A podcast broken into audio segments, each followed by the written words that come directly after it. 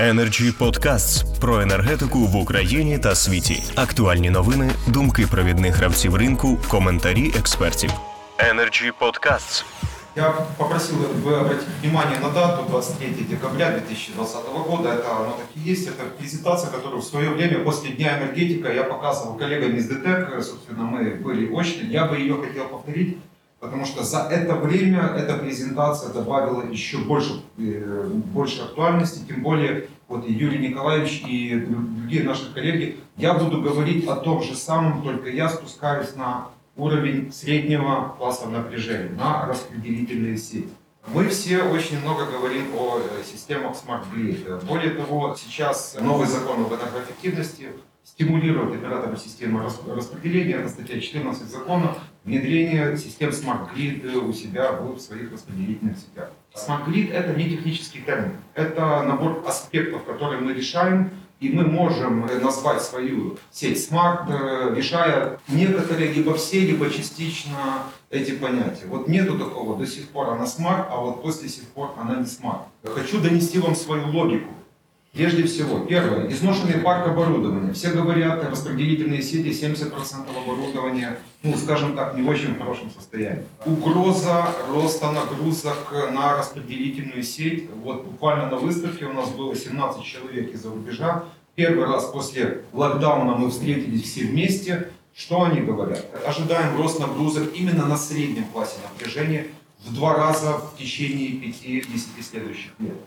Соответственно, даже оценивая объем инфраструктуры, который у нас сейчас уже есть, и сколько денег у нас есть, сколько у нас ресурсов есть, да, мы можем себе предположить, что через 5-10 лет может оказаться так, что даже если мы сейчас миллиарды кинем в, э, в реконструкцию распределительных сетей, в обновление парка оборудования, мы это физически не сделаем. Даже если тот же инвестиционная программа умножить на 3. Это проектное решение, это ТЭО проектное решение, и, и, и пошло-поехало. То есть у нас, в принципе, очень маленький э, остался временной, сравнительно временной промежуток для того, чтобы уже понимать, что мы будем делать и нарисовать какую-то дорожную карту.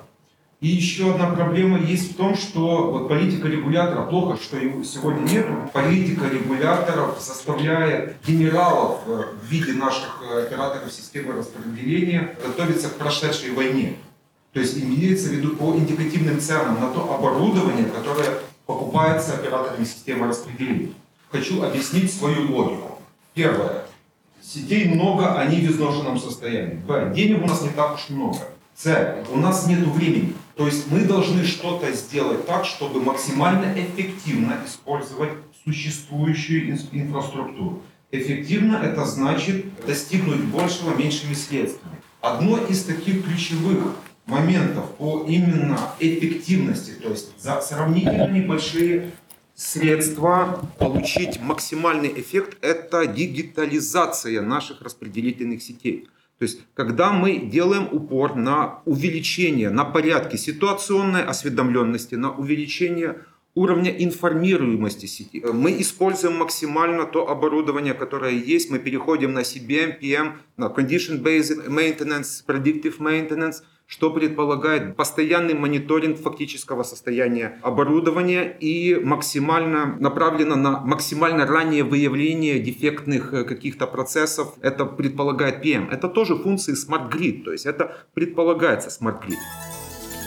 Energy Podcasts. Теперь вопрос, потому что ну, мы спускаемся с небес на землю. Каким образом мы это можем сделать? Вот у нас сейчас при доступных нам уже сегодня сейчас инструментах вот э, есть технология, и мы об этой технологии уже довольно-таки много разговариваем, и мы, мало того, уже доходим до практических шагов реализации этой технологии в распределительном классе напряжения. Технология называется устройство синхронизированных векторных измерений, либо DPMU, потому что это Distribution Class PMU, Phasor Measurement Unit, применимо к сетям среднего класса напряжения. Это не есть какой-то ноу-хау. Мы вот сегодня тоже с коллегами обсуждали. Технология идет с э, сети операторов передачи, где она используется в системах мониторинга переходных процессов, идет вниз на более низкий класс напряжения, но прикладные вопросы, которые мы решаем, они совершенно другие том числе переход на предиктивную модель эксплуатации, в том числе ситуационная осведомленность и, по сути, цифровые двойники наших распределительных сетей. Любому событию, которое происходит у нас в сети, любое событие имеет свой цифровой паттерн, то есть набор данных цифровых, который характеризует то или иное событие. На сегодняшний момент источниками таких данных, это мы уже переходим, да, в четвертую промышленную революцию, да, мы переходим к машинному обучению, да, мы переходим, да, действительно, индустрия, big data, да, вот. Источником таких данных являются банальные устройства релейной защиты на среднем классе напряжения. Эта функция, она может быть интегрирована, она уже интегрирована в современные терминалы РЗА, будь то Ciprotec 5, будь то Relion 670, будь то селовские изделия, будь то анализаторы сети, как э, PCube, будь то реклоузеры, которые стоят у нас в, в распределительной сети в поле. Внедрение этой технологии до недавно мешало, э, и оно и сейчас мешает, э, необходимость обустройства. Основной э, как бы, эффект от технологий – это именно информационная составляющая. И вот то, что на прошлом Energy клубе, ну, меня так чуть-чуть получилось, вырезали из контекста, что я сказал, что энергетики это консервативные, консервативные. Да мы все консервативные.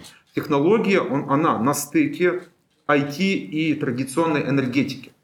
Те, кто знают IT и строят уже такие предиктивные системы, тот же Metinvest Digital, который на конкретно на доступных э, Microsoft Azure себе делает поддоменные э, процессы, делает конкретные проекты, они в работе. Мы имеем то же самое здесь в распределительном сети. Это big data, которую мы получаем с наших обычных распредустройств, даже на среднем классе напряжения.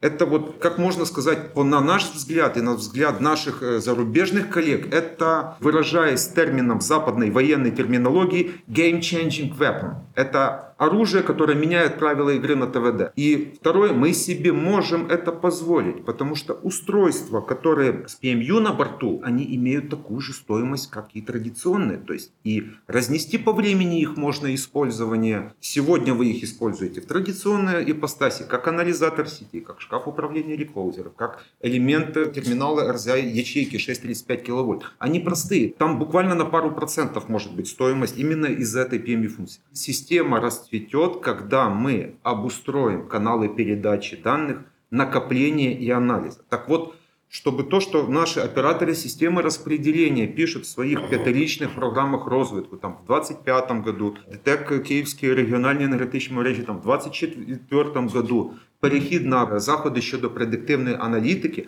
эти системы мы должны научить, начать получать с них данные, оценить эти данные, качество этих данных, что оно нам даст в использовании, составит внятное, нормальное ТЗ, что мы решаем, потому что там около 20 аспектов. По сути, это мое открытое обращение представителям операторов системы распределения, которые здесь у нас находятся. И это то же самое, к чему я обратился к нашим коллегам из USAID, я им написал письмо, что обеспечение безопасности на уровне среднем классе напряжения, оно прямую миру попадает под э, то, что делается по проекту ЕСП. Это то же самое, единственное ЕСП на уровне Укргидроэнерго, на уровне операторов системы передачи. Мы говорим о среднем классе напряжения. И повторюсь, мы говорим о вещах, которые у нас уже в руках. И моя просьба, и вот она открытая просьба, нужно начать. У нас все есть в руках. Energy Club. пряма комунікація енергії.